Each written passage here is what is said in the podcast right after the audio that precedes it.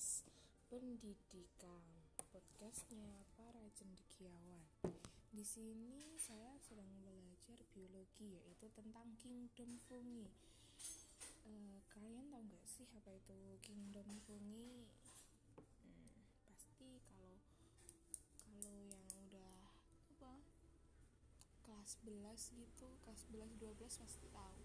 Tahu kalau yang sedang berada di eh, berada di masih kelas 10 pasti ini kalau di anu SMA dibuat sebagai materi pas semester 1 Oke, di sini saya akan jelasin sedikit tentang kingdom fungi. Fungi sendiri siapa sih? Yang tahu? Fungi itu hmm, seperti bakteri sih.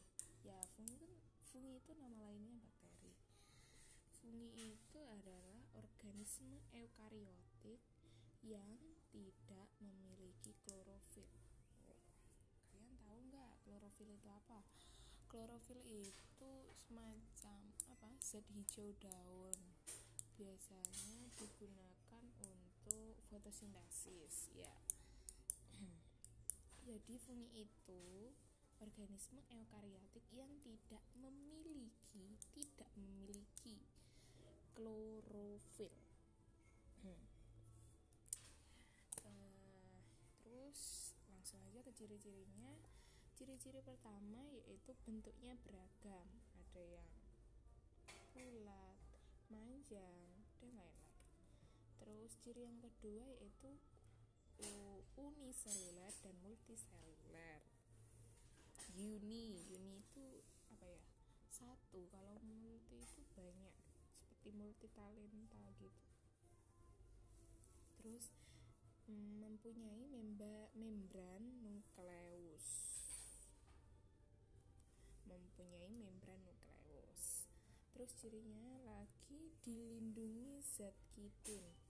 Zat kitin? Zat kitin itu apa sih? Coba saya searching google dulu.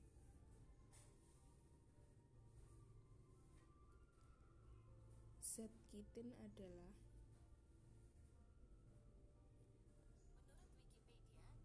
adalah polisakarida struktural yang digunakan untuk menyusun eksoskeleton dari arthropoda.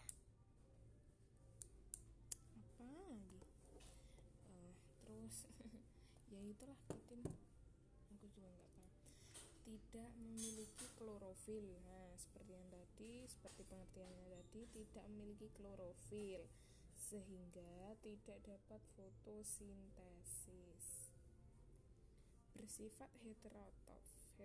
Heterotrof itu hidup dengan menyerap nutrisi dan dan dari organisme lainnya. Hmm, heterotrof. Tubuhnya berupa hifa. Hifa itu sel memanjang berupa benang-benang. Oh, seperti benang ya Terus hifa itu dibedakan menjadi dua yaitu hifa vegetatif dan reproduktif. Terus cirinya lagi terdapat miselium. Miselium itu kumpulan hifa yang bercabang. Eh, itu fungsinya untuk menyerap makanan dari organisme lain. e, untuk cara hidup fungi sendiri cara hidup fungi itu hidupnya di tempat yang lembab. Lembab guys tempatnya. Terus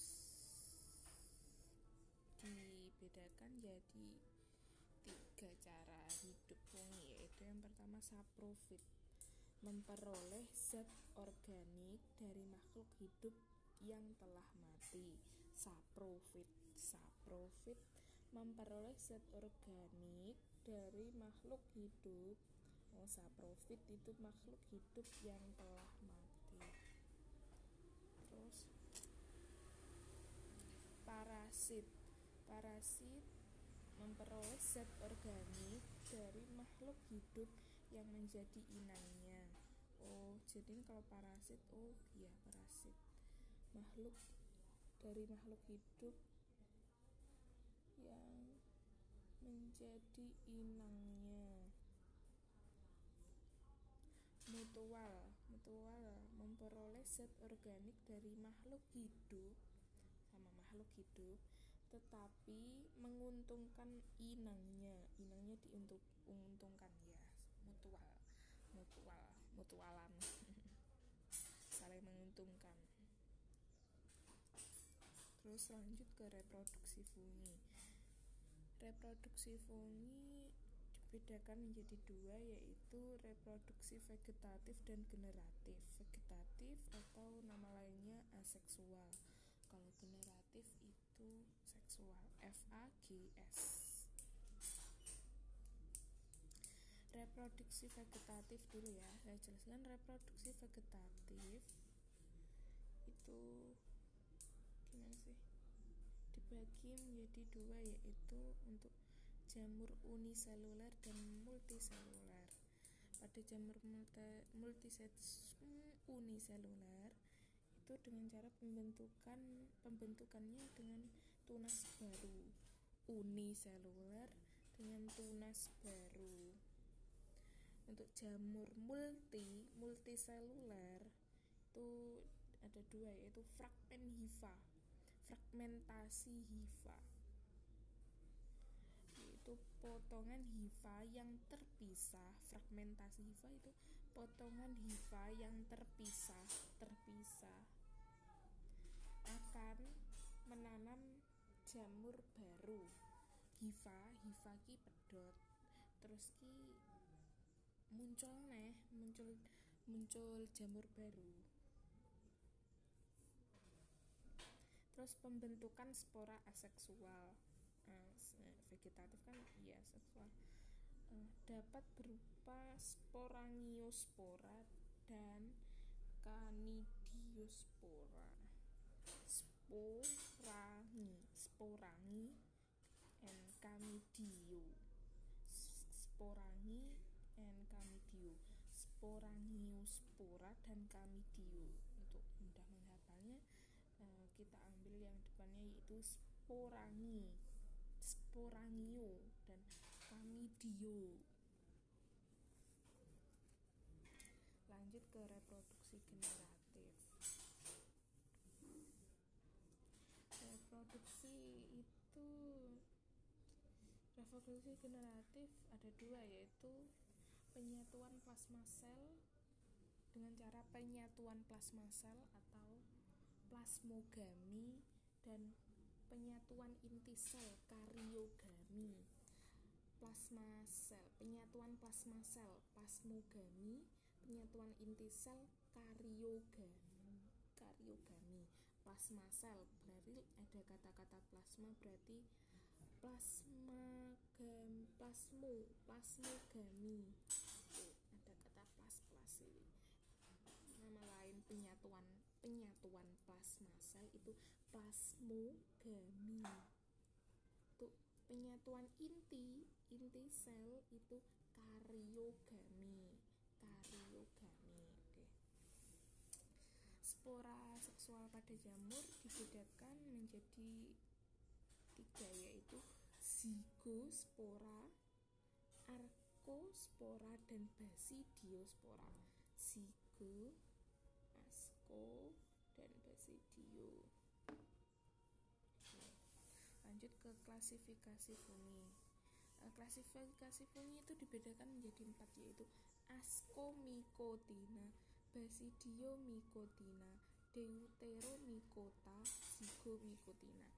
Yang sama itu Ascobas, Asco, Basidio dan Zigo itu uh, apa akhir-akhirannya mikotina sedangkan untuk deutero deutero itu mikota asko basidio zigo asko basidio zigo berarti asko a b z a b z.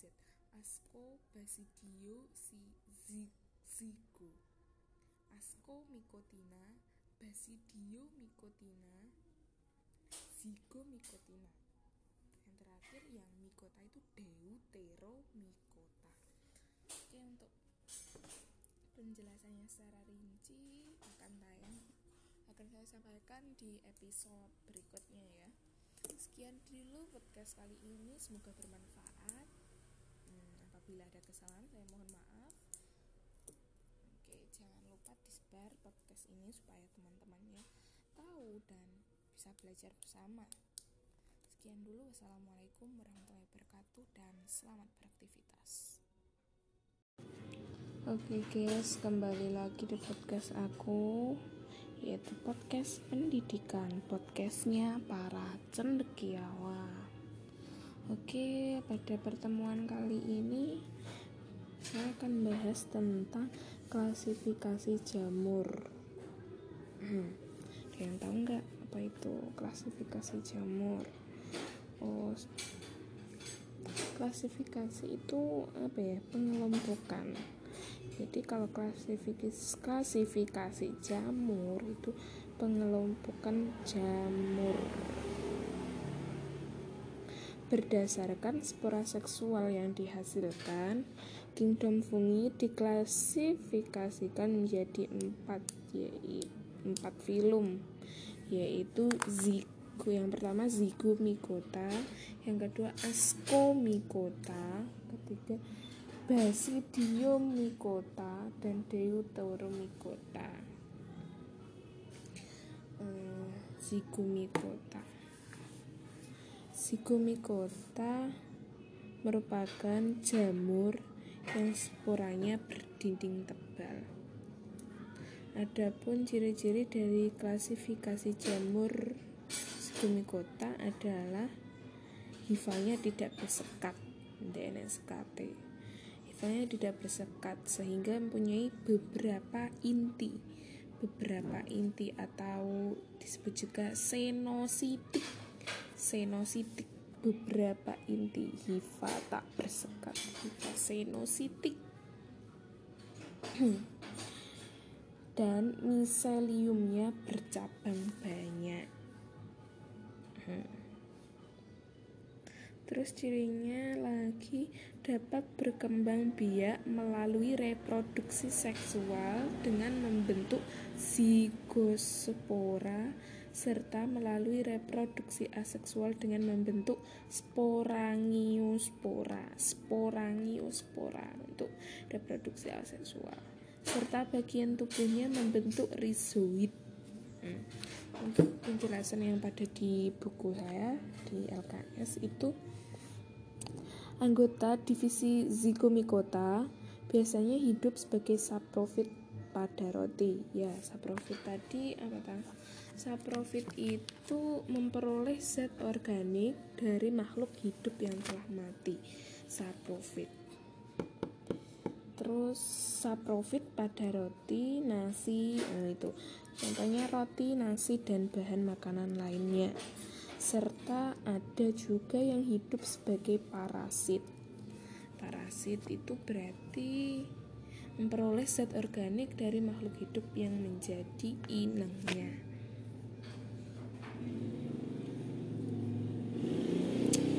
Divisi ini mempunyai dinding sel yang mengandung kitin dengan hifa tak bersekat. Tadi hifa tak bersekat tadi apa? Hifa senositik dan miseliumnya bercabang banyak. Miselium itu kumpulan hifa yang bercabang.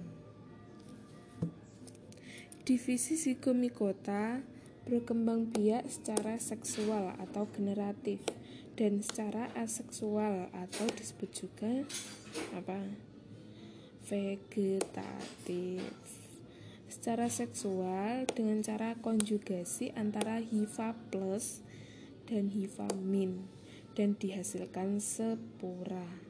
Hmm.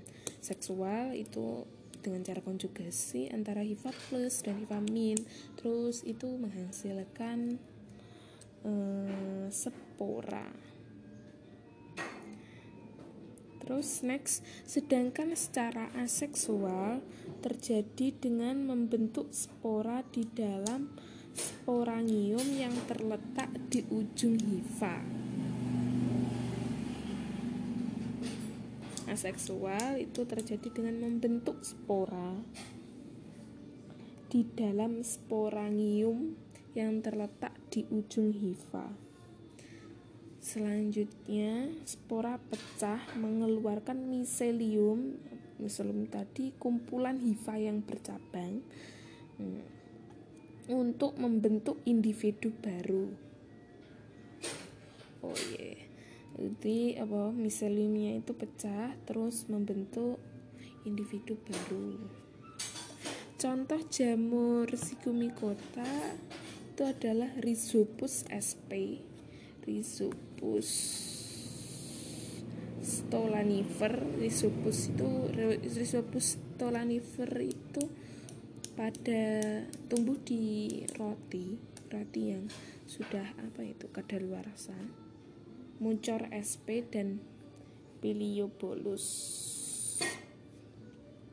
Itu contohnya. Terus lanjut ke klasifikasi jamur yang kedua yaitu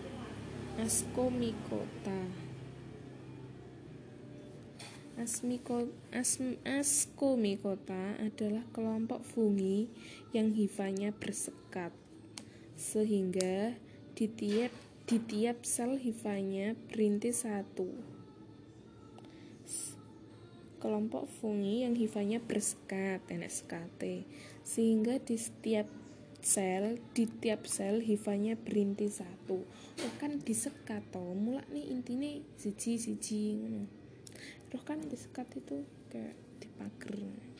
Salah satu keunikan dari kelompok ascomycota adalah terdapat alat pembentuk spora yang disebut askus.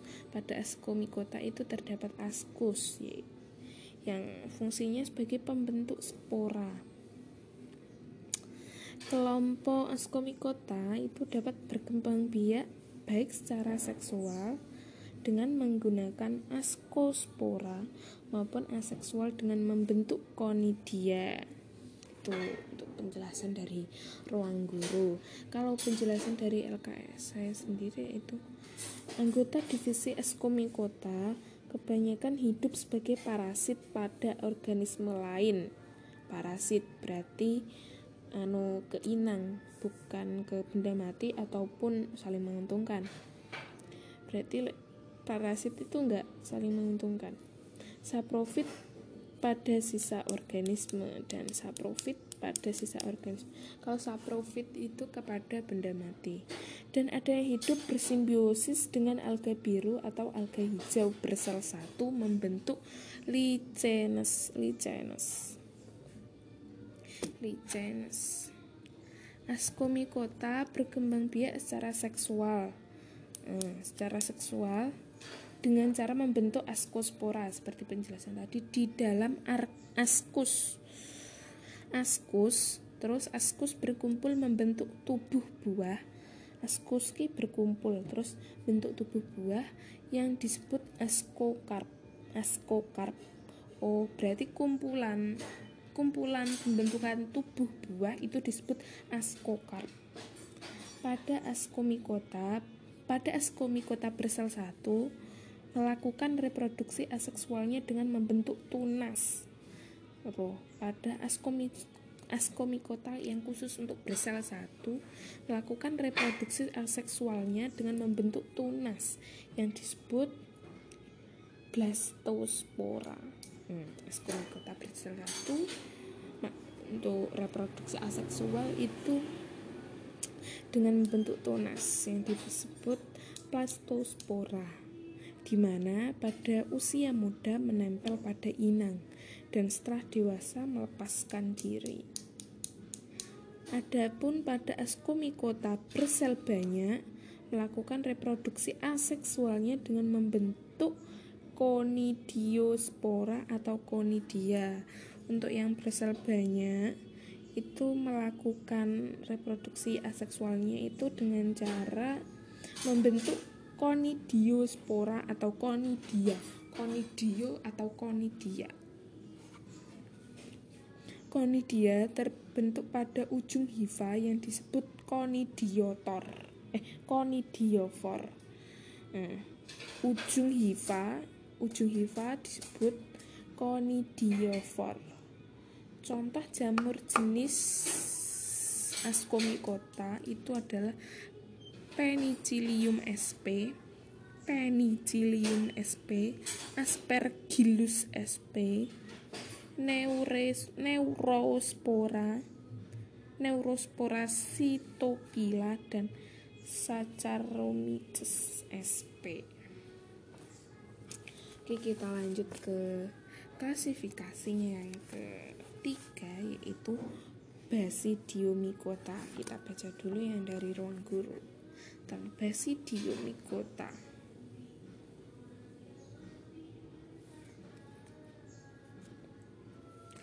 Basidiomycota merupakan kelompok fungi yang hifanya bersekat.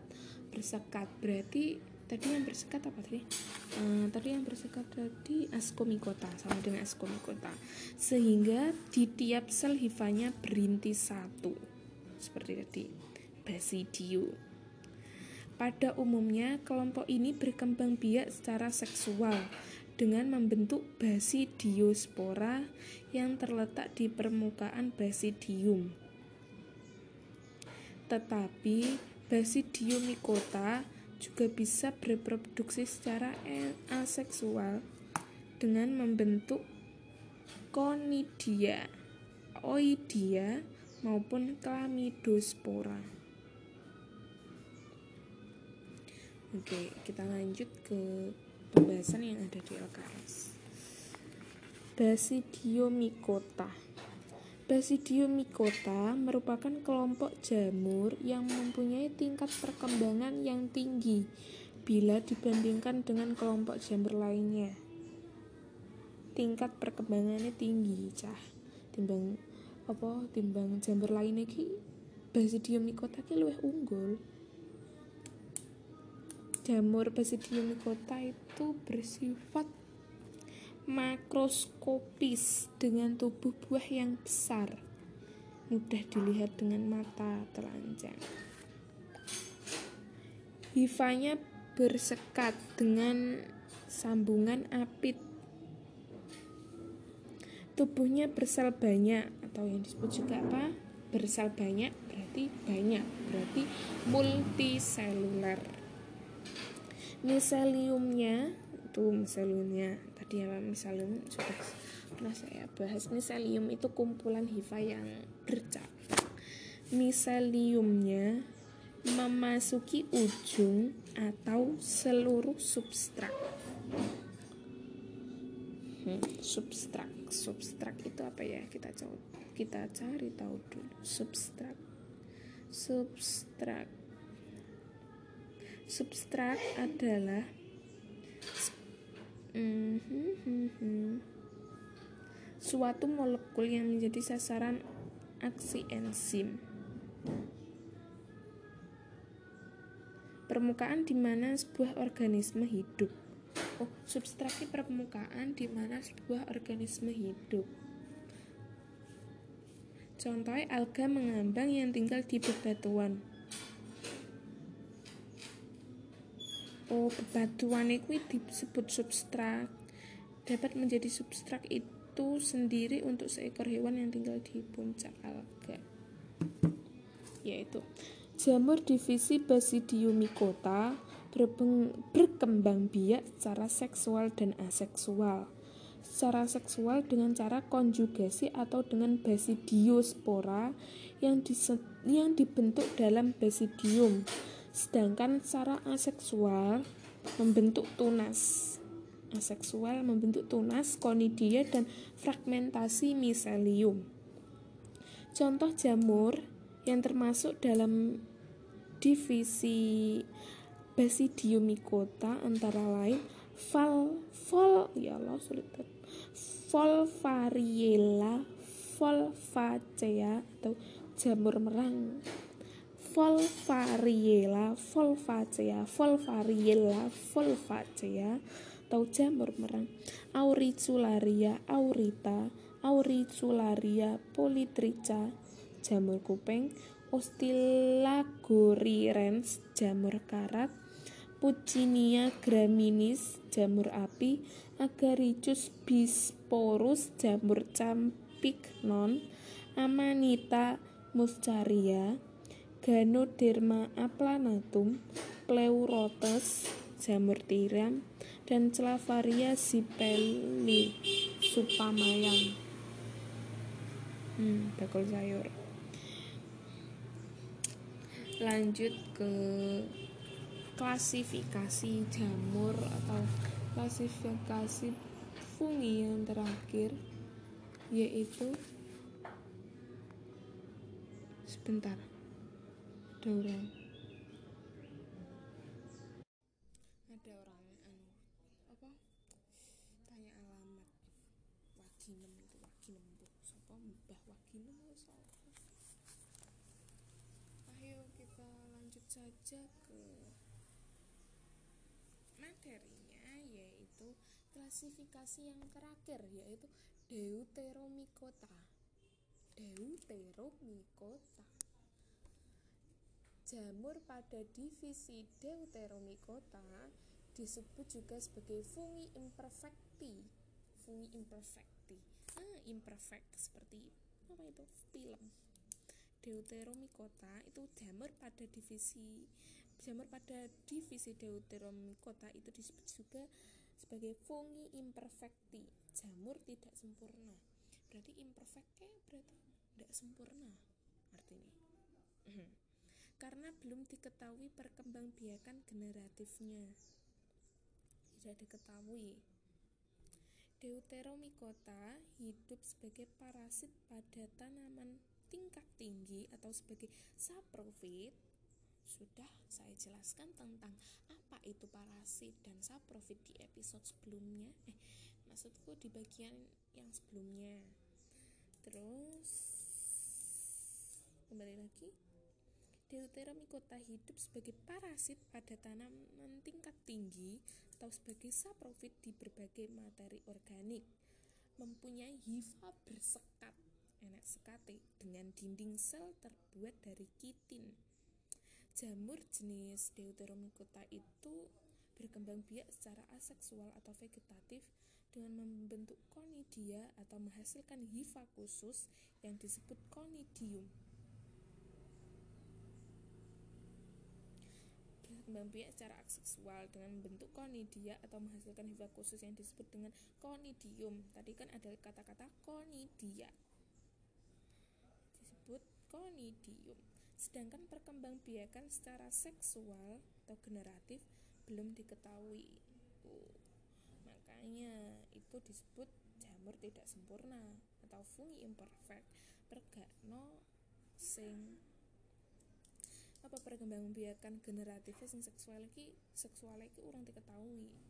Contoh jamur jenis Deuteromycota antara lain Salvularia sp, Gleosoparium sp, Chaladosporium sp, Dipla, Diploria sp, Verticillium albotrum, Epidermiquiton flocosum, Mericosporum sp dan Helminthosporium oryzae. Oke, tentang klasifikasi kita sudah selesai materinya. Hmm, Alhamdulillah bisa buat bahan tas. Oke, sekian dulu podcast kali ini. Apabila ada kesalahan, saya mohon maaf. Assalamualaikum warahmatullahi wabarakatuh. Selamat beraktivitas.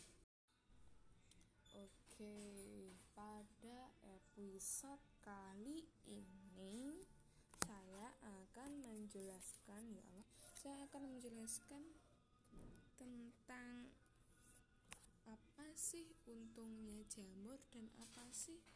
Ke kerugiannya jamur. Jamur ki untungnya apa ora sih? Jamur ki ngrugokne ngrugekne apa sih? Terus ini akan saya bahas pada episode ini. Oke. Selamat mendengarkan. Ini saya juga sedang belajar untuk pas. Jadinya uh, supaya saya itu gimana sih? Uh, demen lek ngrungokne rekaman dhewe. Terus terus daripada rekamane tak tak gawe dhewe mending. Tak dadekne podcast. Ken ken yo menawa enek sing pengen ngrungokne. Celotehan kuwi kayak ngene.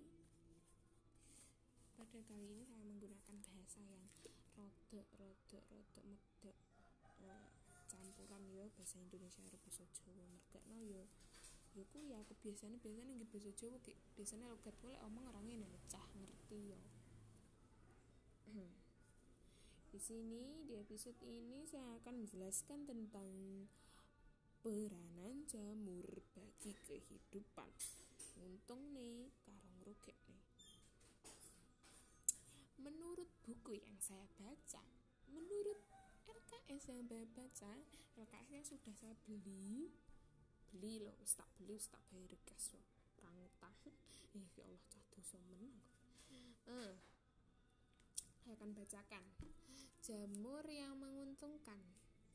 Ada berapa ini? 1, 2, 3, 4, 5, 6, 7, 8, 9, 10, 4 nah ada 4 yaitu yang pertama menurut menu, menurut menurut LKS ini yang pertama itu Penicillium notatum Penicillium notatum dan Penicillium trisogenum. Penicillium notatum dan Penicillium trisogenum. Tulisannya CHRY sogenum. Itu fungsinya sebagai penghasil antibiotik penisilin oh layak jenenge penisi penisi oh sebagai antibiotik penisilin. Itu apa mang? Apa jamurnya apa jenenge Penicillium notatum dan Penicillium trisogenum titenono lek enek penicillium penicilliume ngono ki berarti enek fungsinya ki sebagai antibiotik penicillin hmm. di penicillium notatum dan trisogenum trisogenum oke untuk jamur selanjutnya yaitu Saccharomyces ellipsoideus deus guys. Sacro Saccharomyces ellipso, ellipsoideus. Fungsinya untuk memfermentasikan buah anggur menjadi minuman anggur. Yo berarti neng bir ngono ke uh, roh to anu berbintang eh kok berbintang anggur merah ngono berarti menggunakan anu lek no jamur menguntungkan. Weh weh weh. Yaitu jenenge Saccharomyces ellipsoideus. Tenan cah iki tulisannya ini. Saccharomyces ellipsoideus itu fungsinya untuk memfermentasikan buah anggur menjadi minuman anggur. Bahaya jamuri jenis Saccharomyces. Tanda no cah Saccharomyces ellipsoideus deus. Enak sing deus deus yang ini berarti biasanya yang berbintang. Ah ya sengge deus deus antaran sahut ben? Sorry lo Yus. Eh anu sengge kaos deus deus aku ya ndak bermaksud. Untuk jamur selanjutnya kita kembali topik ojo rotos kocok ngendi ngendi ya ini yaitu neurospora cytopila neurospora cytopila. Pila itu jeneng adik kelasku di SMP sing wendel kae to cah biok-biok iku ki ngrungokne? Sporane lho pila neurospora neurospora cytopila. Berperan dalam pembentukan oncom. Oncom oncom oncom musararo neurospora cytopila.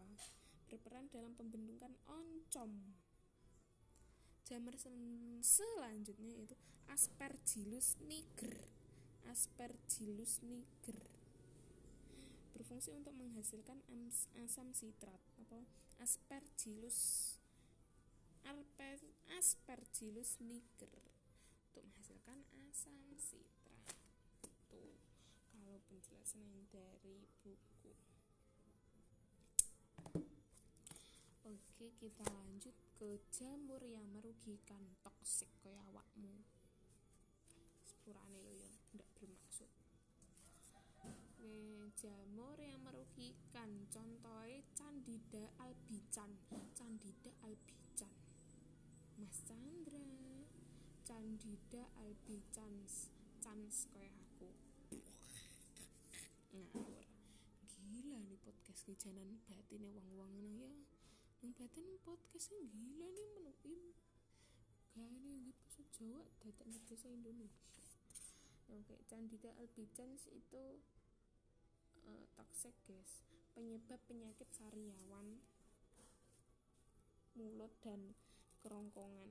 Sariawan mulut sariawan penyebab penyakit sariawan sakit mulut dan kerongkokan kerongkokan kerongkongan. Lo biasanya sariawan ngono kae enek anu nih jamure jenenge jamure jenenge candida albicans uduk sa uduk jamur sindrom Mas Chandra. Elangan kan hmm, Mas Chandra Mas Chandra di sini saya masih hilang ganti siapa ya Candida albicans Candida albicans rungokno kuwi penyebab lek awakmu sariawan ngono utawa lara anu apa jeneng cangkem. Eh mulut. Mulut guys tak cangkem-cangkemne nesu ae. Mulut karo kerongkongan. Terus jamur selanjutnya kuwi tinea versi kolor. Tinea versi kolor. Versi versi anu enak ya? Tinea versicolor tinea versicolor itu penyebab penyakit panu. Aduh koncoku di SD nek panu cah tapi jenenge ya padha sendur kae mang lho. Enak anune ngono mang. Panu pada manusia berarti sing gene panunan iki lho jamur yang jenenge. Tinea versicolor oh sanoke kolore urung tumbah ae nggarai panunan. Iki jenenge tenia versi kolor. Ya Allah casaru guys. Ya Allah podcast opo iki? Bener lah podcast pendidikan sing kurang mendidik. Tapi enek mendidik guys. Terus ustilagu maidis ustilagu maidis. Jamur liyane iki YouTube untuk sing tenia versi kolor kuwi mang segentinah iki. Ustilagu maidis ustilagu maidis kuwi parasit pada tanaman jagung. Jagung ngono ae biasane mbahmu sing to bapakmu sing nandur jagung ngono iki Pak nang jamur enek ustilagu maidis. Apa kuwi? Ngono. Rento Utuh pak. Kuwi jamur pak. Jenenge ustilagu maidis. Parasit pada tanaman jagung pak. Terus jamur selanjutnya yaitu aspergillus fumigatus aspergillus fumigatus penyebab parasit pada paru-paru burung. Yo ngalah berarti sing burung kenaan paru-paru ngene enek jamure to cah jamure jenenge Aspergillus fumigatus. Fumigatus. Aspergillus fumigatus. Oke. Untuk jamur yang terakhir yaitu Rhizoctonia solani. Untuk solimi solimi. Rhizoctonia solani penyebab penyakit busuk pada tanaman polong-polongan. Roh polong-polongan apa ora aku ngono roh desa tuh eh. Rhizoctonia solani penyebab penyakit busuk pada tanaman polong-polongan. Oke. Sudah guys. Tulismen ya. Iki aku gabut mulak nih gak podcast. Pisan tak guys sinau gen semangat. Lerang ini paling aku pilih nyekrol tiktok guys. Mulak nih tak gaya ini gini seru. Aku ki demen nek gaya podcast kayak gini iki. Masih norak masih yo akeh sing lah. Tapi apa sih. Bene. Oke. Terus baru iki aku engko arep guys sing pembahasan soal rek. Pembahasan soal. Engko delok naik engko tak bahas nih. Pembahasan pembahasan soal-soal tentang fungi masih bersama fungi fungi fungi fungi fungi. Oke sekian dulu episode kali ini. Oh kangen loh kok kangen nah sekian dulu episode kali ini. Saya Aimatul Aulia. Pamit undur diri. Wassalamualaikum warahmatullahi wabarakatuh. Jangan lupa semangat, selamat beraktivitas. Oke, selamat datang, selamat datang, selamat datang di podcast pelajar. Podcast, podcast, podcast, podcast yang agak-agak agak-agak agak embuh.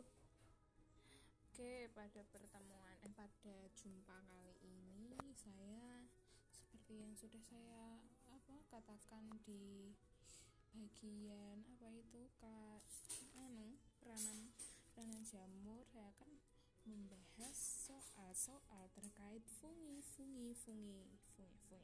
Atau jamur? Oke langsung saja. Tanpa banyak bicara kita lanjut. Oke kali ini saya akan menjelaskan eh saya akan menjelaskan. Saya akan membahas soal tentang fungi simak simak simak simak simak baik-baik kok simak baik-baik simak baik-baik. Soal pertama yaitu jamur berbeda dengan tumbuhan hijau terutama dalam hal eng ing en.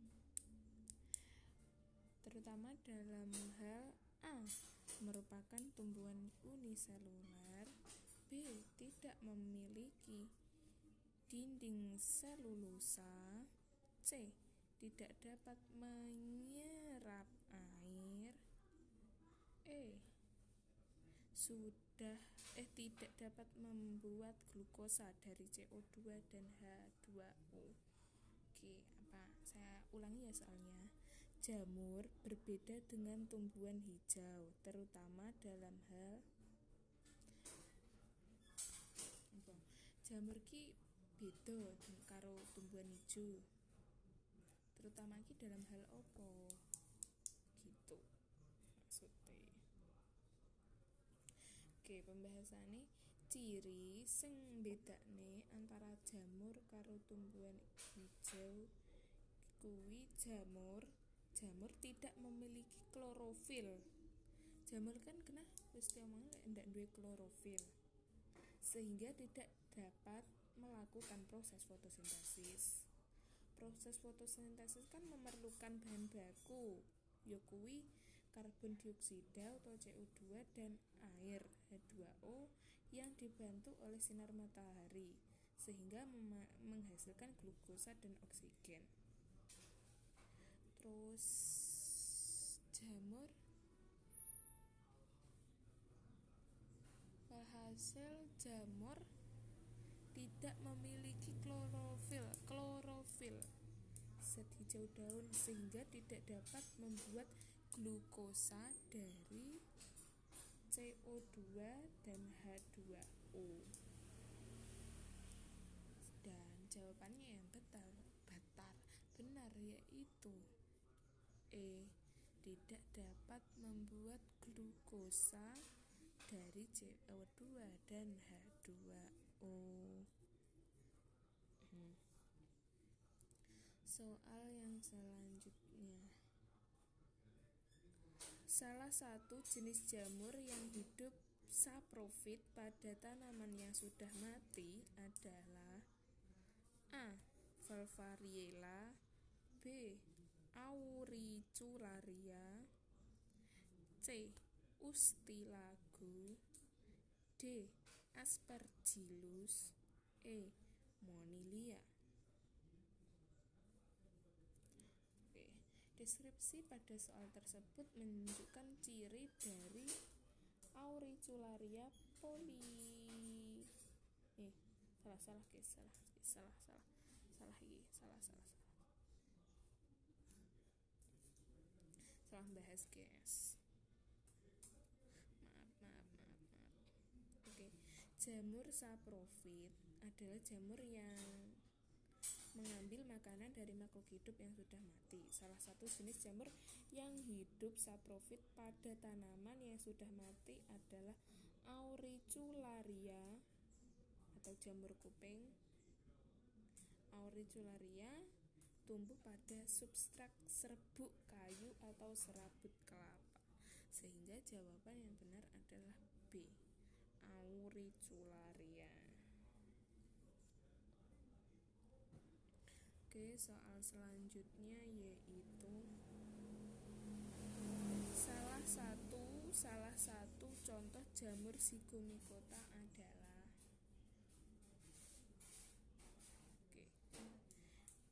A. Jamur kupe B. Jamur ragi C. Jamur merang D. Jamur kuping E. Jamur tapai. Oke. Zygomicota merupakan jamur yang berbentuk sporanya berdinding tebal.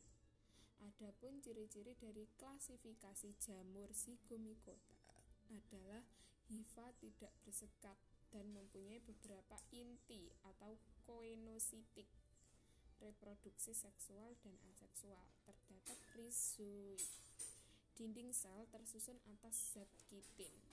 Kelompok ini dapat berkembang biak secara seksual maupun aseksual. Contohnya yaitu Rhizopus stolonifer atau tumbuh tubuh tumbuh di ranting Rhizopus oryzae atau jamur tape jadi yang termasuk contoh jamur zygomicota yaitu jamur tape atau Rhizopus oryzae nama latinnya yang benar adalah yang A. Nomor 4 jika diperhatikan jika diperhatikan jamur dapat hidup di hutan lebat Hal ini disebabkan jamur oh, saya ulangi jika diperhatikan jamur dapat hidup di hutan lebat hal ini disebabkan karena jamur ah, memerlukan sedikit sinar, B. Tidak membuat makanan sendiri C. Memerlukan tempat sejuk D. Tidak memerlukan banyak air E. Hidup di tempat yang kering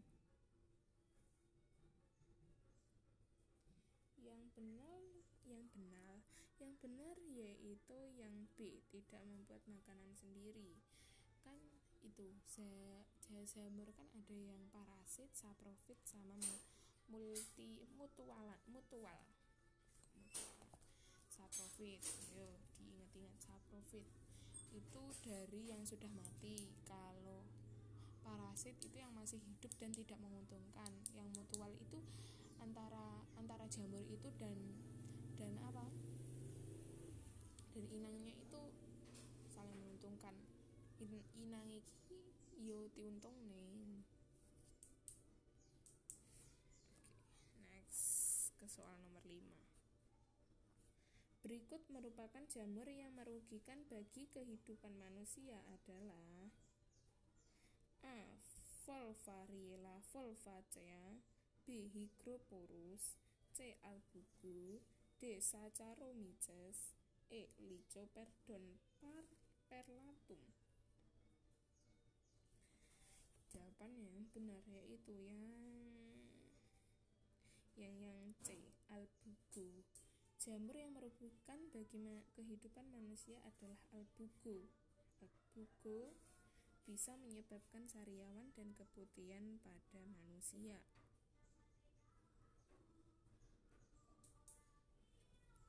Oke, lima soal saja sudah 8 menit, guys, hampir menit. Oke, sekian dulu aja ya. Untuk soal-soal yang lain kalian bisa melihat di di, di, di Google lah di internet. Di ruang guru kayak atau di mana gitu. Pak tikus.